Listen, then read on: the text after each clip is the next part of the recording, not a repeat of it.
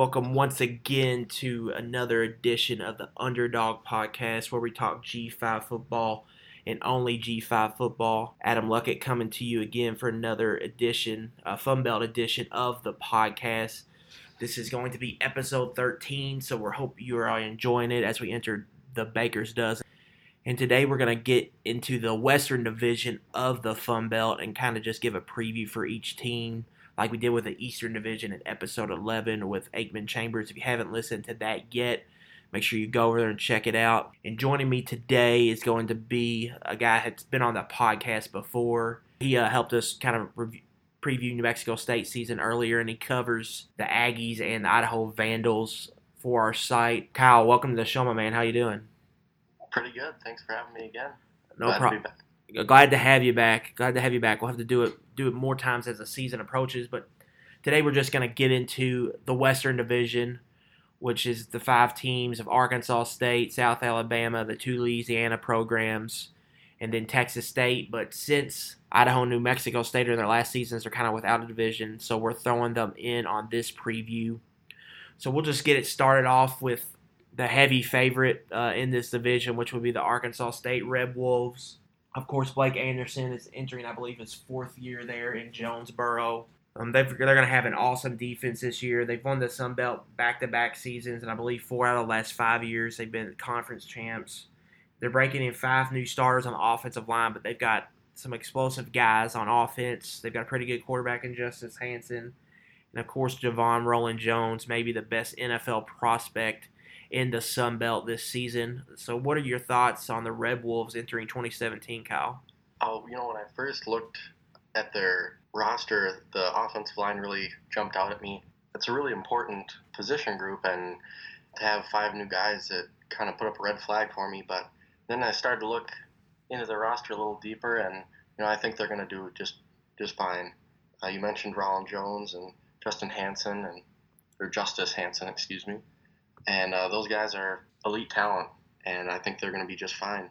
Speaking of that offensive line, I wrote a piece, I believe, a week or two ago, basically kind of looking at advanced stats and trying to break down, trying to introduce the readers to something new, like a different way to look at football. And when I dove in and checked out some for some for the Red Wolves, their offensive line really jumped out at me. At any offensive line metric that they that kind of the football outsiders guys use to measure everything that they use, Arkansas State was towards the bottom in every cat in every statistical category. So losing those five guys may not hurt as much.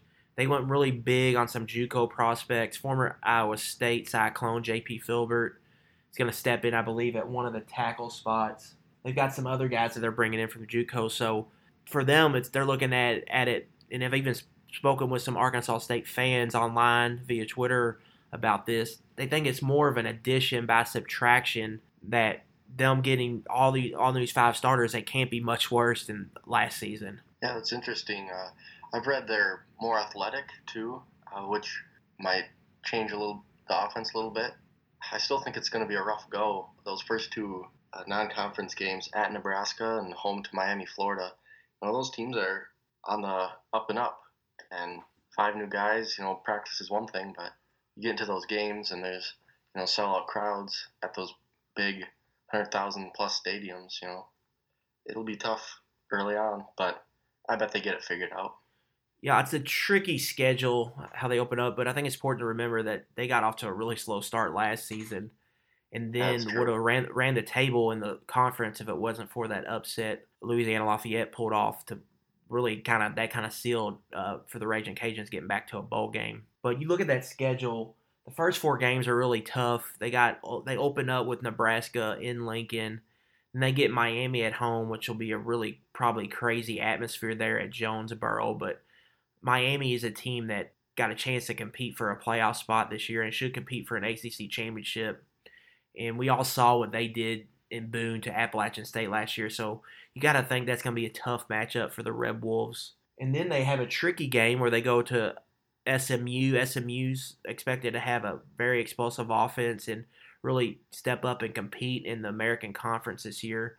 So that schedule is tough starting off, but don't ever write the Rebels off. As soon as they get in the Sun Belt play, that's usually when they crank it up and get on a roll. Yeah, it could be a very similar season to 2016. but yeah, you can never ever count them out. They're kind of that pain in the butt, I guess you could call them. They're Yeah, always relevant even when they're not. Yeah. Their their schedule and they got a great schedule. Of course, within the Sun Belt, since there's no conference championship game right now, that first week in December is a regular season game, so that allows each team to get an extra bye. So you get two buys, each team in the Sun Belt does. And Arkansas State really kind of timed theirs perfect. They play four games to start the season, get a bye. Play four games in the middle, and then get a bye. So their season really is divided up into three four game segments. And then when you look at their schedule, they avoid Appalachian State and get Troy at home. So we're talking about in that top tier of the Sun Belt, which is them, Troy and Appalachian State. They avoid one and get one at home. So the schedule, I think, really sets up well for the Red Wolves. Yeah, I agree. Uh, uh, that middle section at Georgia Southern, home to Coastal Carolina and Louisiana, and then at New Mexico State. Those are all, you know, uh, they're expected to win all those games.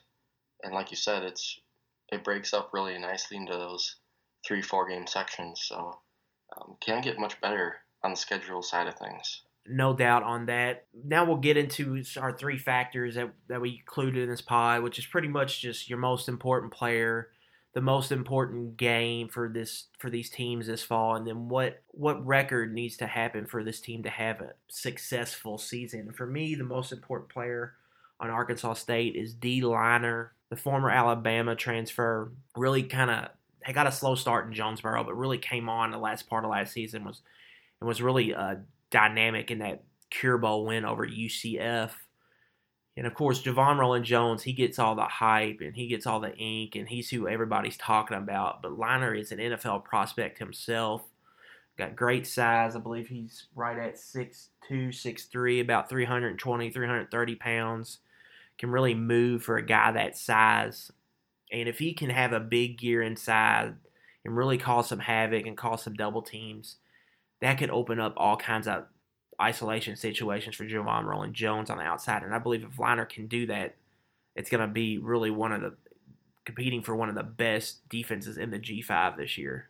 Yeah, I, I've got to say, just with the, I'm, I'm skeptical about the offensive line. I, I think they'll get it sorted out, but just five new guys, it just never sits right with me. So I've got to say, Rolland-Jones is the, is the key guy here, uh, just because, you know, with the help of Dee Liner, obviously, but Rolland-Jones especially, he's going to be disruptive and create some turnovers. And uh, I think the defense is really going to be key to this team really winning some games. I just can't trust that offensive line to, to really, you know, protect or put up, you know, big numbers. I just got to see it to believe it. Right. I'm going to say Rolland-Jones on this one. With five new starters, they got to step up and kind of prove it to everybody. We'll move down. To, we talked about the schedule earlier, but for me, biggest game is that closing game against Troy there in Jonesboro on December 2nd. A very good chance it's going to be for the conference title. I know this program is getting close. Uh, they should be competitive in the games against Power 5 competition, but I just don't think they're going to be able to win in Lincoln or at home against Miami. And with their tendencies to get off to a slow start, those are not great games to start with.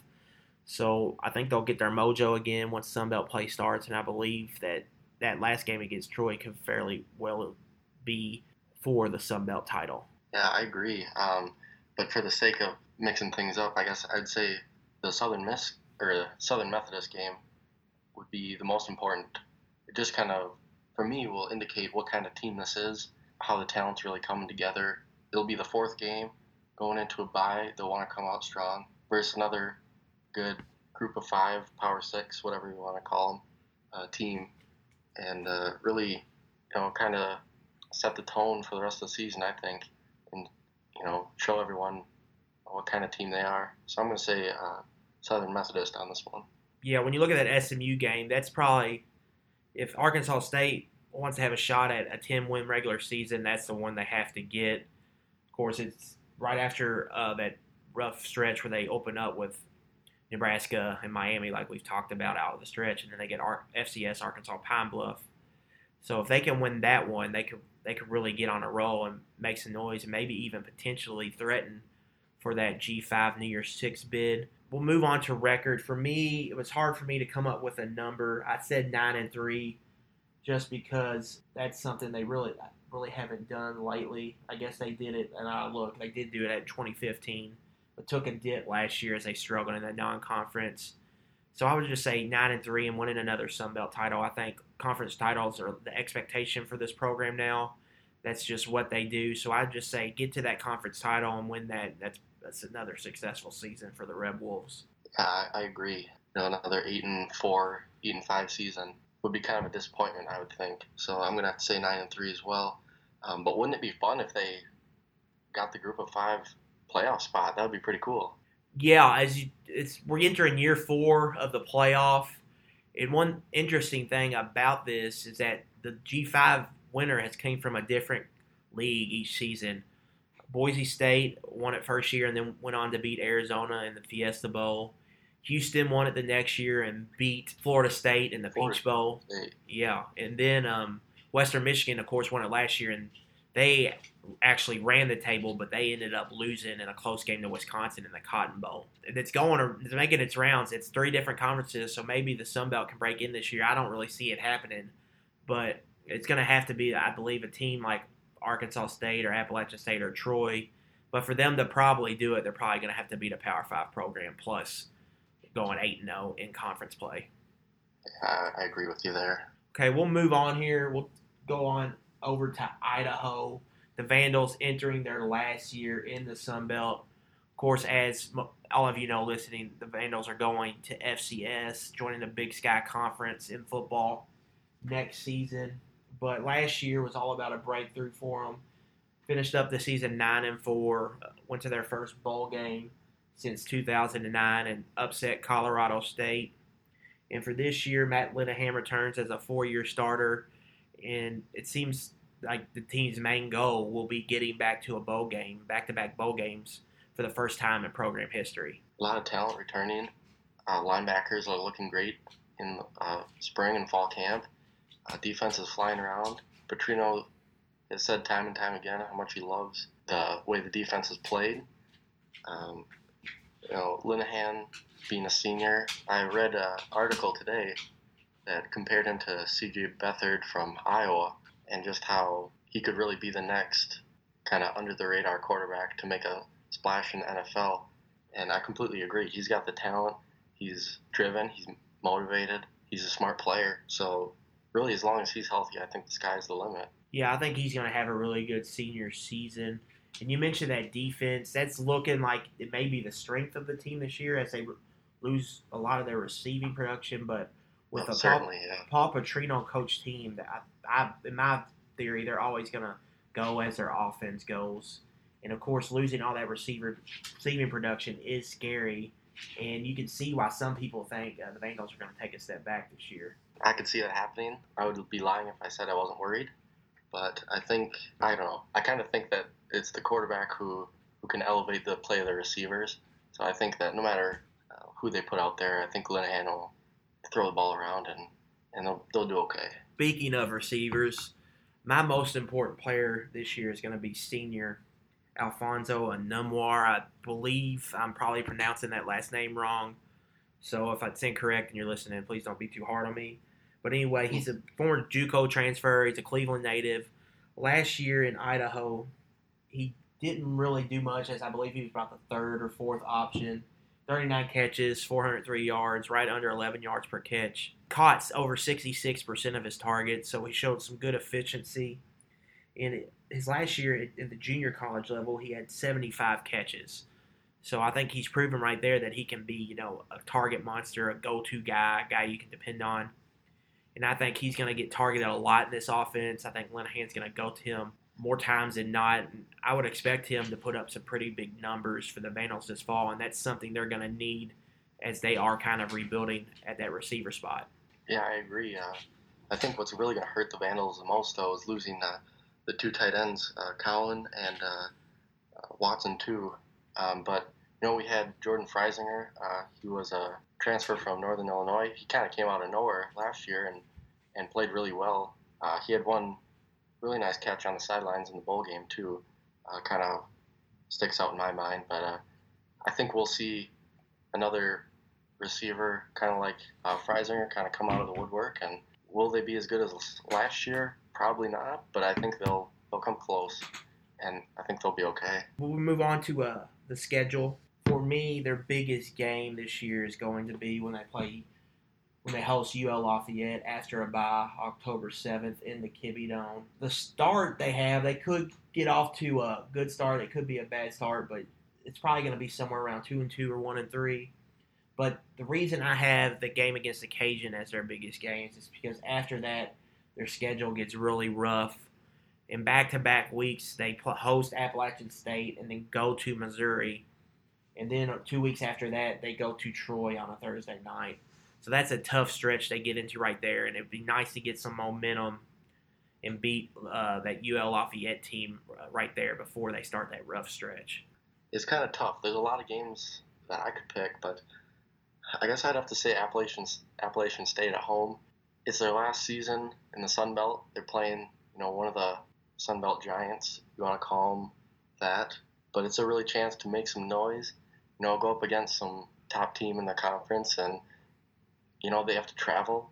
So uh, you know, beat them, and you know they're probably not going to be too focused on the Missouri game. I think they'll really be focused for Appalachian State, and you know they win that game, the rest of the season they're going to be flying high. Confidence is going to be you know way up there. So I think if they, I think that's a big game for them. Test what they've got on their side of the ball and see what happens from from there. You mentioned a long road trip. That that's always a tricky game. I feel like for Sun Belt teams, it'll be the last year that they really have to make that trip. You have to go all the way out to Idaho, and then you have to play in that kind of weird dome. It's, like just a soup can, yeah. Yeah, it's just a unique, unique playing surface for them, and it gives them really a really good advantage there to have to be playing in something that different. They're in Idaho, but it's practically Washington. It's just kind of right, yeah, really weird. I know they were way out there, and then when they played Washington last year, they were talking about how that was kind of they were closer there than they were to Boise State, I believe. So it's definitely they were definitely yeah, out there the, on the outskirts. Yeah, maybe the Pac-12 will give them a call. I don't, I don't think that's going to happen anytime soon. But we'll move on to record. Uh, what do you think? Uh, what's realistic expectations for Idaho this season, and what do they need to accomplish to have a successful year in your eyes, Kyle? Oh, a bowl. I'd be satisfied with a bowl, but you know, eight wins or a challenge for the conference title would really be like really successful uh, in my eyes. Yeah, I think they definitely can get back to a bowl. So I mean, just improving on last season, maybe push for conference title would be success in my eyes. Yeah, I, I had a little bit lower. I just said six and six and seven and five. It's a program that's never been to back to back bowl games in their history. So if they could just do that and leave FBS on a high note, I think that'd be a successful year for them. They lose a lot after last year's team, and schedule's got some tricky spots in it. So I just said, just get to six and six, seven and five, go to another bowl game, and then leave leave FBS on a high note. Yeah, I'd say the same, but I'm greedy. I want more, man. I hear you. We'll move. We'll move over to the the Bayou now. We're going to talk about the Louisiana Lafayette Raging Cajuns. This is a team last year that really closed strong, went six and six in the regular season. It made up their fourth bowl in five seasons, and now they'll now they'll return a good amount on the on the offensive and defensive lines. That's where the strength of this football team is. They're bringing in a new offensive coordinator, Will Hall, and breaking in a new quarterback, Jordan Davis. And this is a program that's looking to stop uh, this run of mediocre quarterback play they've had the last two years. They've really struggled at the quarterback position, and that's really something that's held them back. Is they've got some players surrounded around that quarterback. They just need to find consistent QB play. And for me, um, this is a team that has a brutal, brutal schedule. It's going to be hard to see the Cajuns getting back to the postseason, even though they're they're probably one of the more talented teams in the Sun Belt. Every game, I mean, every tough game is away. At Arkansas State, at Appalachian State, even the mid-tier teams, you know, South Alabama, they have to travel to, they have to travel to Idaho, Texas A&M, Tulsa. All those teams are good. At Mississippi as well pretty easy games. Home to Georgia Southern, you know, home to Mexico State, Texas State, ULM. But yeah, those away their away schedule is just brutal. I think, yeah, they're gonna struggle. Six of their first nine games are away from Cajun Field. That's just a horrible, horrible draw for Mark Hudspeth's squad, and it's a team that I really, on paper, I really like if they could get some favorable matchups. But when you look at that schedule, that's tough. Even their that that G five non conference game they play, it's against Tulsa, who's going to have one of the better offenses in the country, and they got to go to Oklahoma to take on the Golden Hurricane. So it's going to be a tough schedule for them. But I will get into their most important player. We'll talk about their record here in a little bit. But for me, I love their defense at every le- at defensive line and secondary levels. I think they got all conference type performers at potentially at each position. But inside linebacker is really, really going to be a big question mark for this team. They lost Tremaine Lightfoot and Otha Peters, their two leading tacklers last year, who combined for nearly 200 tackles between the both of them. So they're breaking in new guys at these spots, and the only guy they really have returning with any type of playing experience is senior linebacker TJ Posey, who's really not contributed very much. So I think they're dependent on him to step up a big time and produce a lot of plays for this defense. Mark Hudspeth's been very complimentary of him during training camp. So he's the most important player for me because I believe this is a defense that can compete for one as one of the best Sun Belt defenses this year. But they got to find an answer at that linebacker spot, and I believe they think Posey's an answer, and he's going to have to be good right away for them. I would agree. The guy I was looking at was uh, Joe Dillon. He's a sophomore this year, but last year, see, he had 51 tackles, seven sacks, five and a half tackles for loss, uh, t- with 10 starts as a, freshman, and he'll be coming back in, conjun- in uh, conjunction with T.J. Posey. Uh, you know, that's a strong one too, right in the middle. You know, looking at the kicker too, um, Stevie Artigue. This team, like we said, they're gonna be facing a lot of tough teams on the road, and I mean, if they have any chance to win those at all, it's going to be a close game. And so you know, the kicker is really going to come down to can they win or not. Could be a three point game, could be you know one point win. The field goal is really going to come down to it. Right, Artigue's an absolute stud. He was an easy pick for first team on Sunbelt when uh, the staff did their underdog, uh, with the staff at Underdog Dynasty, excuse me, did their preseason projections. So yeah, in a close game, he can be a really, really big weapon. We'll look at the biggest game as we get into their schedule. For me, it's that November fourth trip at South Alabama. That's when they that's the point of their schedule where they're finally getting pretty much all those road games out of the way, and they've got a chance to go to win, get three wins in that last part of the schedule between the South Alabama, the New Mexico State, and Georgia Southern home games. But it all starts with that road trip to Mobile. I think for them to really get back to a bowl game, which I think six and six may be this team's ceiling due to the schedule. That's going to be a must-win game when they go on the road and play the Jags. Yeah, we'll be certainly be an important game. I think they're kind of equal in, in talent level, but I'm going to go up to the October 7th game uh, at Idaho. I think it was, yeah, it was a close game last year. Idaho pulled out 23 to 13, but uh, I think it was a lot closer than that. You know, another team that they're pretty equal in talent, and you know they could win the game before that versus ULM, beat Idaho, beat Texas State. That's three in a row heading into the Arkansas State game and then a bye after that. So, um, you know, if they get a win there, could really propel their season. Who knows? Might even get to a seven, eight win season. Yeah, that's I agree. I, that was a game that I sat there and debated with for a good amount of time. We'll move on to the schedule. For me, I think under Mark Hudspeth, going to the bowl, going to a bowl game has really kind of been the expectation. So even the schedule, even though the schedule is really difficult, I don't think you can go away from that. But as I said earlier, the ceiling six and six. So I think they can just get to six and six and get to a bowl game, and they they're going to be playing a lot of young players this year. They could be a team in 2018. They could eventually be a, one of the favorites in the Sun Belt if they can get some positive momentum by just making a bowl game this season. Well, certainly. I, I don't think they have too many uh, seniors. I'm just taking a brief look at some of their their roster. I don't, I'm I'm seeing well, I guess on the defensive side of the ball they have a lot of seniors, but yeah, next year they could be a lot more improved on offense, and you know, getting back to the New Orleans Bowl, I think would be well success. It's an interesting year there in Lafayette. I think they're kind of they're kind of a year or two away, possibly. But if, like I said, if they can find an answer at quarterback and they can just kind of survive this season, they could be really due for some special things going into 2018 and 2019. Yeah, and if they can survive those, uh, I think they had some players get suspended and kicked off the team earlier this fall. Yeah, that was uh that was back in the summer, but that ended up. Think they the charges were dropped down to a misdemeanor, and none of those guys are going to miss any time. Okay. So they really kind of dodged the bullet there, and they should be full goal this season. But we'll move on to uh, Las Cruces and talk about the New Mexico State Aggies.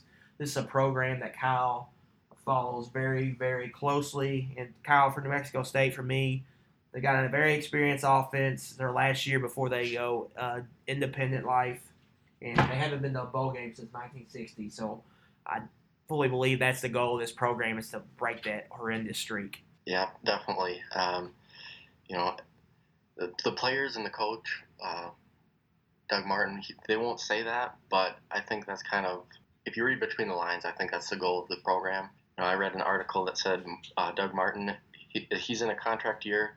He said he's not focused on winning, but I just don't see how you couldn't be, um, you know, with this talent and with it being a contract year for him. So they, I think bowl is a must.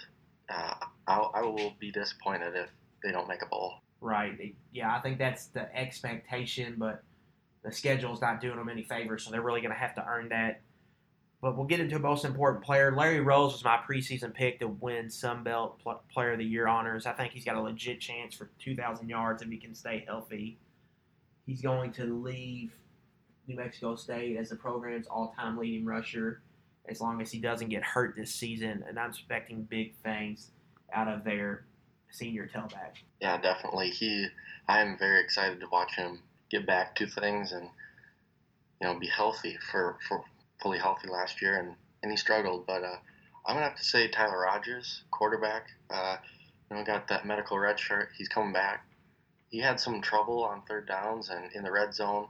I think he threw five red zone interceptions last year. So he cleans that up. I think this team is going to be a tough team to stop. Yeah, I agree. I think this offense is really health's a big thing because they've got depth issues, I believe. But if they can just stay healthy, I think they're really going to scare some teams this season. We'll move on to most important game for me. Is that September 23rd home matchup with UTEP? They've really got a embarrassing losing streak to the Miners, and that's something they're going to have to break this year if they want to compete for a bowl spot. Yeah, you read my mind. That game, uh, every year, I'm, I'm confident. You know, I never think much of the Miners, not just because they're a rival, just because they're they're never that good, and we just cannot beat them. It's just a thorn in the side, and yeah, that game is a must-win. I think boosts the spirits not only of the team but of the fans too, and you know, win that game, and it could be a special season. Yeah, it's just try not to get too hyped up about it, but it's just it's a must win. They have to get that done. They have to beat UTEP. That's a program that they're on a very even playing field with. And what is it? What have they lost? Eight or nine in a row? Is that right? Yep. Yeah, you just can't with a program like Mexico State. You just can't have that kind of losing streak to a team that you should be beating, uh, that you would expect to beat every year. Yeah, they're just there's nothing special. I mean, they had um, Aaron Jones and um, they've they have you know, a few pieces on the offensive line, but outside of that, you know, there's just nothing special about them. It's just, yeah, frustrating. Yeah, I could understand. It has to be very frustrating for NMSU fans. We'll move on to this. Uh, to on to the record. Like we just said, I think we both agree six and six. They they've got to get to a bowl game for this season to be a success. Yeah, definitely. All righty, we'll head now we'll head down to Mobile for South Alabama Jaguars. Team is entering their sixth overall season in FBS. They have gone to two bowl games during this run, but they have yet to post a winning record in those seasons. They've gone six and six, six and seven, five and seven, and then six and seven last year. So it's one of the more most consistent programs in the Sun Belt. But the Jags just cannot get over that hump. Um, some would proclaim them as an underachieving program, as it seems like they have more talented rosters in the Sun Belt, at least here lately. And then they just made a surprising QB change as junior Cole Garvin beat out junior Dallas Davis, and the former Marshall transfer will be starting for the Jags on opening night when they travel to Ole Miss. That's interesting. Kyle, from, Davis yeah. has been a starter there for a couple years. Davis is coming off shoulder surgery. I believe he start, looks like he started nine games there last season, or excuse me, ten games last season, and Garvin started three.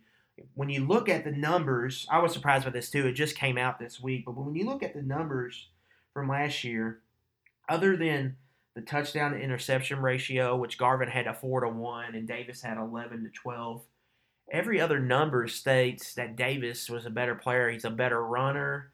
Uh, he had a higher completion percentage, higher yards per attempt.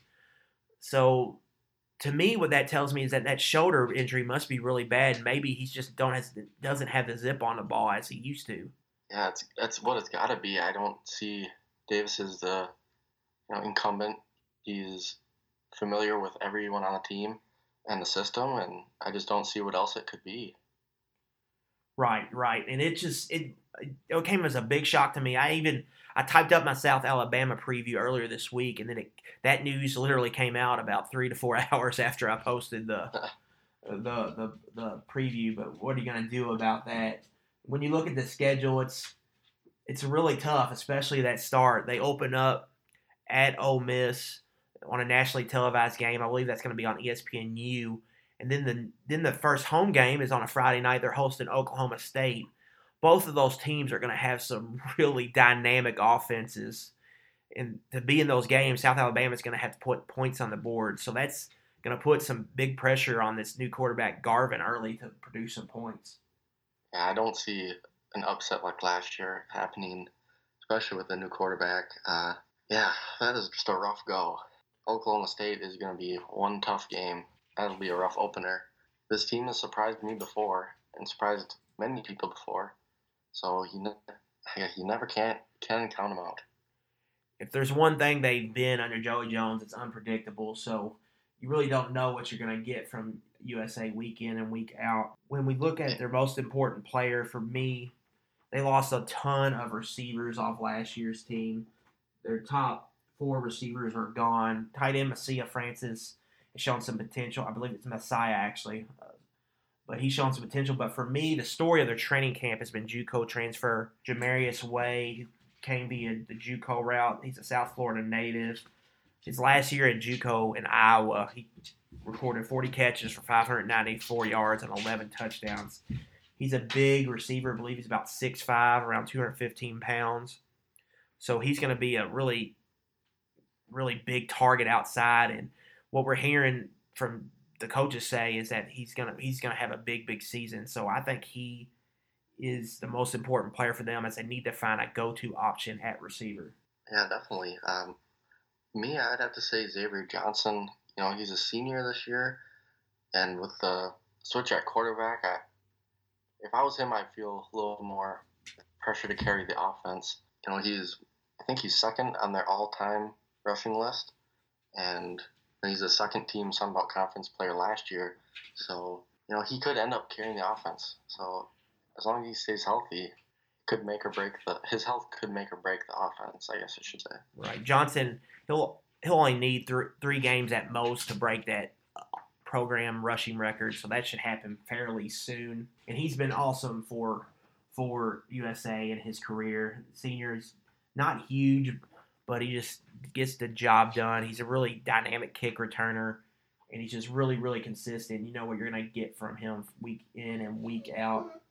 We'll move on. As we talked about the schedule, for me, the most important game for USA this year is that October 26th trip to Atlanta to face Georgia State on a Thursday night. That's just kind of one of they had a lot of what I call kind of swing games, and I think that's one of them. That's a game they're going to have to get if they hope to make it back to a bowl game for the first time in back-to-back seasons in program history. Yeah, there's a lot of games that you could pick for the, for these guys. Man, it's a tough. It's tough. I'd have to say the Idaho game. Uh, I think I I mentioned that for Idaho too, but those two teams they're pretty evenly matched, and you know I think that game will be the really set the tone for the rest of the conference season for both teams. So I'm not to say Idaho. Their next game is at Louisiana Tech, which another tough game for them. So if they can start out one and zero in the conference, you know, depending on how non-conference goes, they can kind of put that out of their minds and just focus on building on the one and zero uh, conference record if they happen to beat Idaho. Yeah, La Tech is a tough game. I think behind WKU, they're probably the next closest favorite to win the Conference USA title this year. So tough schedule for the Jags.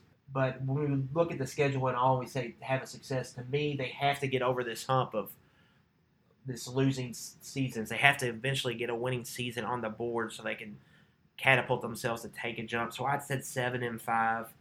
If they don't do that and they stay at that six and six, five and seven range, maybe time to reassess kind of Joey Jones. Like, what are you doing? Is this is this the program ceiling or what kind of program are you at that point? Because it seems that they have they're in a great location where they could accumulate a bunch of good talent. It seems that they've done that, but they haven't been able to stay consistent and cash in.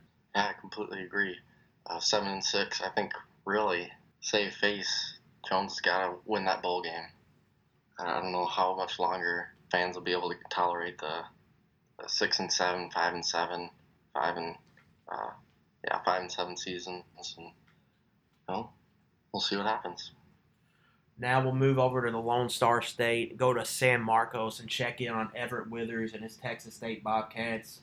Of course, you know it was flat out ugly for this program last year.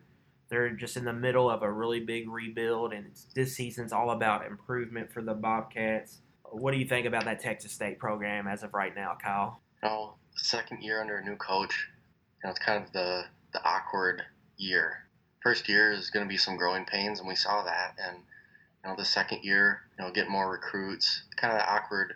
The guys that have been around, a previous coach, and the new guys, kind of trying to work together. So I think we see improvement, but you know, it's just it might not be as evident as maybe it will be next year. Uh, you know, when he's in his third year, he gets another um, group of guys that are his recruits, and uh, some of those guys that have been around for a while, they'll they'll be gone. So it, it'll be interesting for sure. When you look at their roster, it's just not that much talent on there. So to help fill those gaps, they brought in a JUCO or not a JUCO, a grad transfer at quarterback, Damian Williams.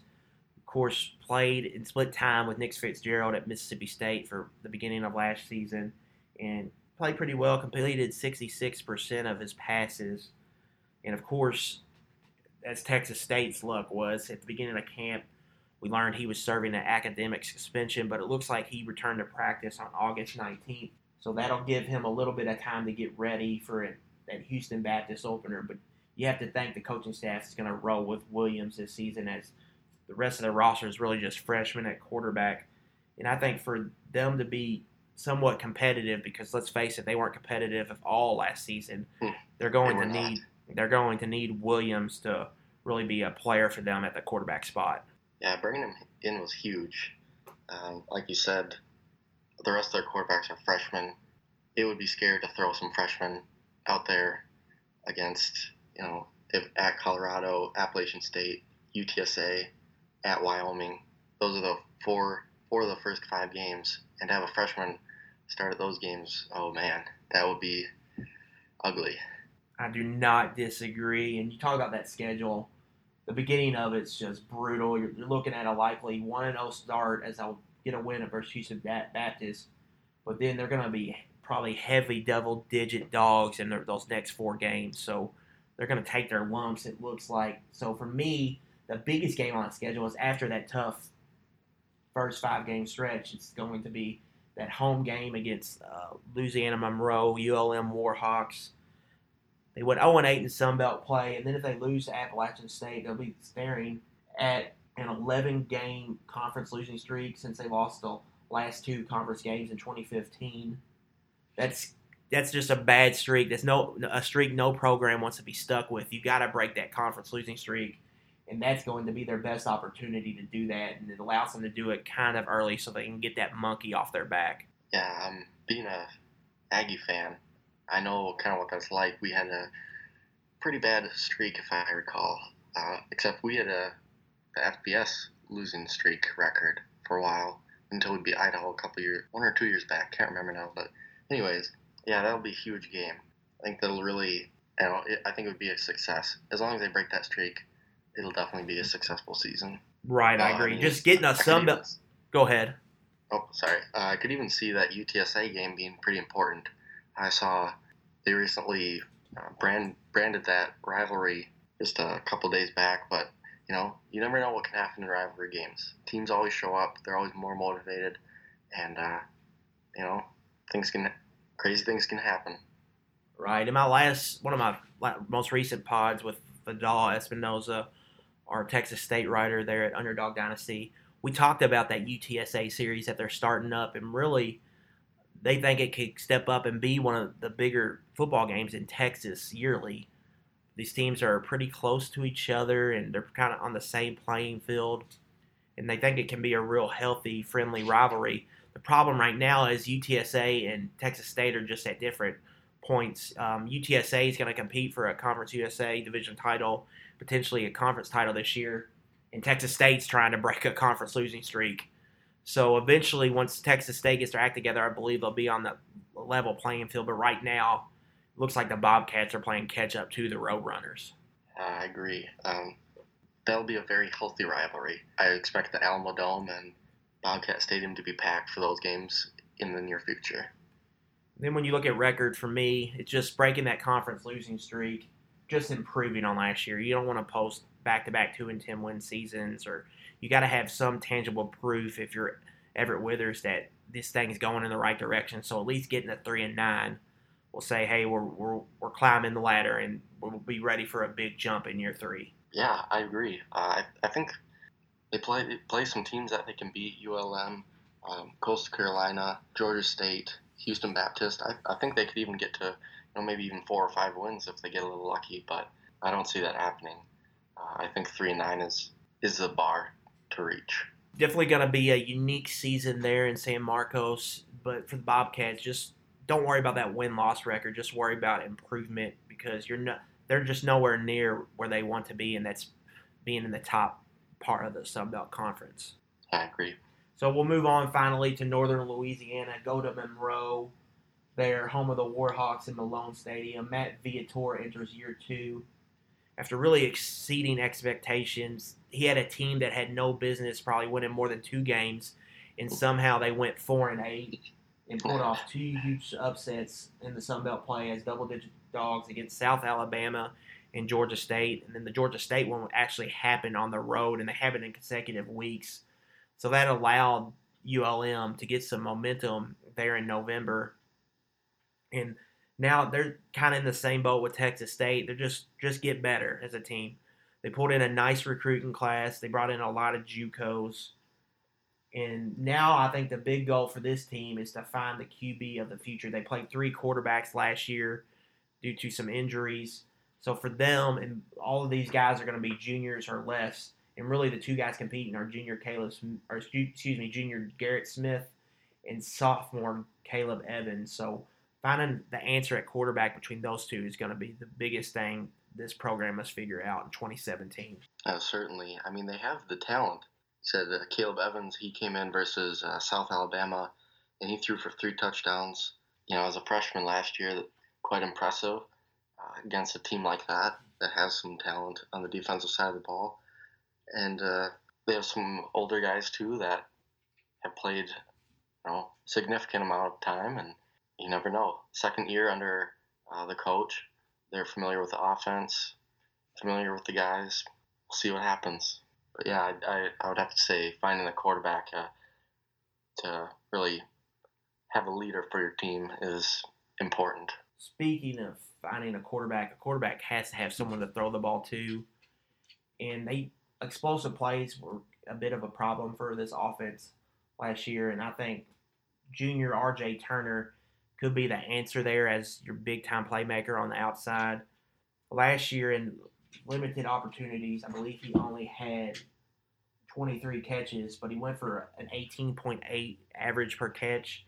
And then he averaged right under 11 yards per target. So that's pretty good. And if they can figure out ways to get him involved and get him the ball, I think he be, could become a big time playmaker for this offense. And it's something they need, as I think this running game is going to be pretty solid this season. Yeah, uh, I mean, even on the I saw the offensive line too. They uh, added in a, a guy who had uh, come from Alabama too. He's a uh, mm-hmm. uh, Eastwood Thomas. He's 6'5", 304 pounds. I have him at, listed as a left tackle, but you know he comes in and he could open up some lanes for that running back as well. Yeah, Thomas was a guy that was actually on the team last year and started some games. But uh, the I really do like this offensive line. I think it's the group people are sleeping on this year. They might have the best guard tandem in the Sun Belt with senior Frank Sutton, who was on first team All Sun Belt team this past preseason, and then sophomore Devin Jackson really impressed as a freshman, a redshirt freshman last year. So this offensive line is going to open up some holes, and even they added another Alabama transfer who was a walk on like Thomas and Derrick Gore. Gore was a guy that put got limited opportunities in Tuscaloosa, but put up decent numbers when he got to run the ball. So you're going to throw him into that running back group, which is a legit four deep now with the addition of Gore. I think they're going to have a really good running game, and if they can just find some vertical passing, this offense could be one of the surprises in 2017. Yeah, that offense line, I just want to. They're big. Uh, center, Bobby Reynolds, 6'2, 286. Devin Jackson, 6'4, 333. Frank Sutton, 6'3, 302. Keaton Baggs, 6'5, 297. And then Thomas, 6'5, 304. Those are some big dudes. Right. So, yeah, they'll they'll be pavers for sure. Right. Yeah, that's what the, that offensive line's a big reason. When you look at some advanced stats, they really graded out pretty well, uh, as well as any position group on the team last year. And all those five guys you just talked about, Kyle, each have starting experience. So they're a seasoned group, and I think they're going to be really good this year. And they they're gonna. I think they got a chance. They're gonna lead the way, but I think this could this offense could surprise some people this season under offensive yeah. coordinator Matt Kubik. Yeah, I agree. Find that quarterback, and along that offensive line, there's only one senior, so they could be good for years to come. As we'll move on to the biggest game for me, it's the September 16th, or excuse me, 23rd matchup when they go to face their heated in-state rival, uh, Louisiana Lafayette. It's a tough start they're going to be heavy dogs against Memphis on the road, against Florida State on the road, and then even Southern Miss is going to be a tough game for the Warhawks. So if you don't win that UL Lafayette game, you could be staring at an 0-4 start, and then that little bit of momentum you garnered at the end of last season is pretty much out the window at that point. And then they go to Coastal Carolina, and uh, I'm gonna have to say uh, that Texas State game at Texas State, you know, I think Texas State will have that game circled. You know, they're trying to improve. ULM's trying to build off of last season. You know, coming off that Coastal Carolina game, which I would assume they would win. They get that first win down uh, if, they happen to lose to uh, ULL, and then go into San Marcos, beat Texas State, come back home to Georgia State. You know, they could be looking at a three-game win streak there, and never know. Could momentum could carry on, and they could be playing with a lot of confidence. Never know what could happen. Team with confidence. Right, absolutely. I think it's going to be key for this team because they're still going to be fairly young in a lot of spots. It's going to be keeping that confidence up, uh, giving them some swagger because once they get through that tough stretch early, most of these games in the Sun Belt Conference are going to be games they can really compete in. They don't draw Troy, and then they get Appalachian State and Arkansas State both at home. So, and then, then by that, those games are in November, so that's going to be when a lot of those young guys got a, some experience under their belts. So, if they can just keep their confidence up, I think they can really be competitive in a lot of games this year. Keeping away from the injury bug too will be huge. Uh, they play ten games in a row, and then they finally get their bye November 11th. And mm-hmm. then off their bye, they have to go to Auburn, and then play Arkansas State at home. So as long as they stay healthy, because if that injury bug hits, it could be a, a really tough season. Right, absolutely. But we'll go ahead and wrap this up now. Thanks for listening to our Sunbelt preview. All y'all stay tuned. We're going to have some really good things coming up to the site as the season is finally here. Of course, week zero this weekend. No Sunbelt teams in action, but get kicked off week one. Thursday, a bunch of teams play. We've got Idaho at Sacramento State. New Mexico State goes to Tempe to take on Arizona State.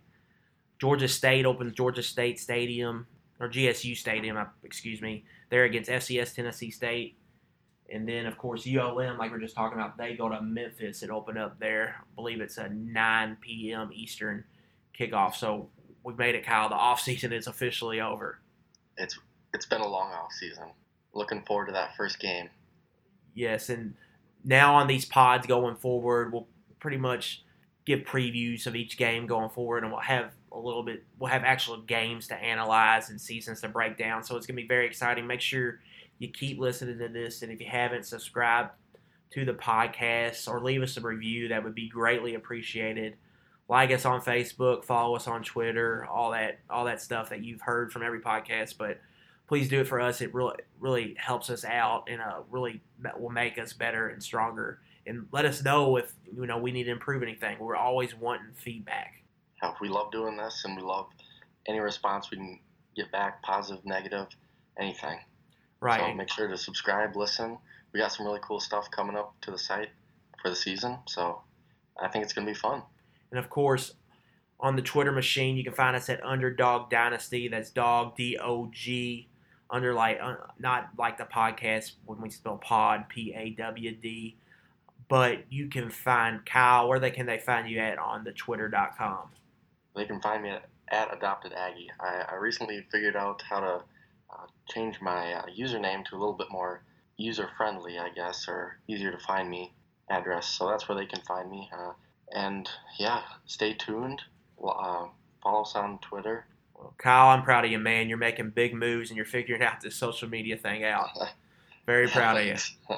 And of course, you can follow me, Adam Luckett, BOS. Make sure you're checking out all the previews that we have posted.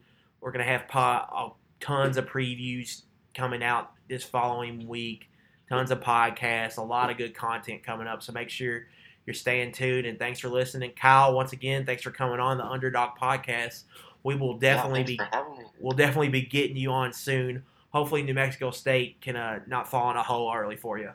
Yeah, fingers crossed. All right, man. We'll see you later. Thank you.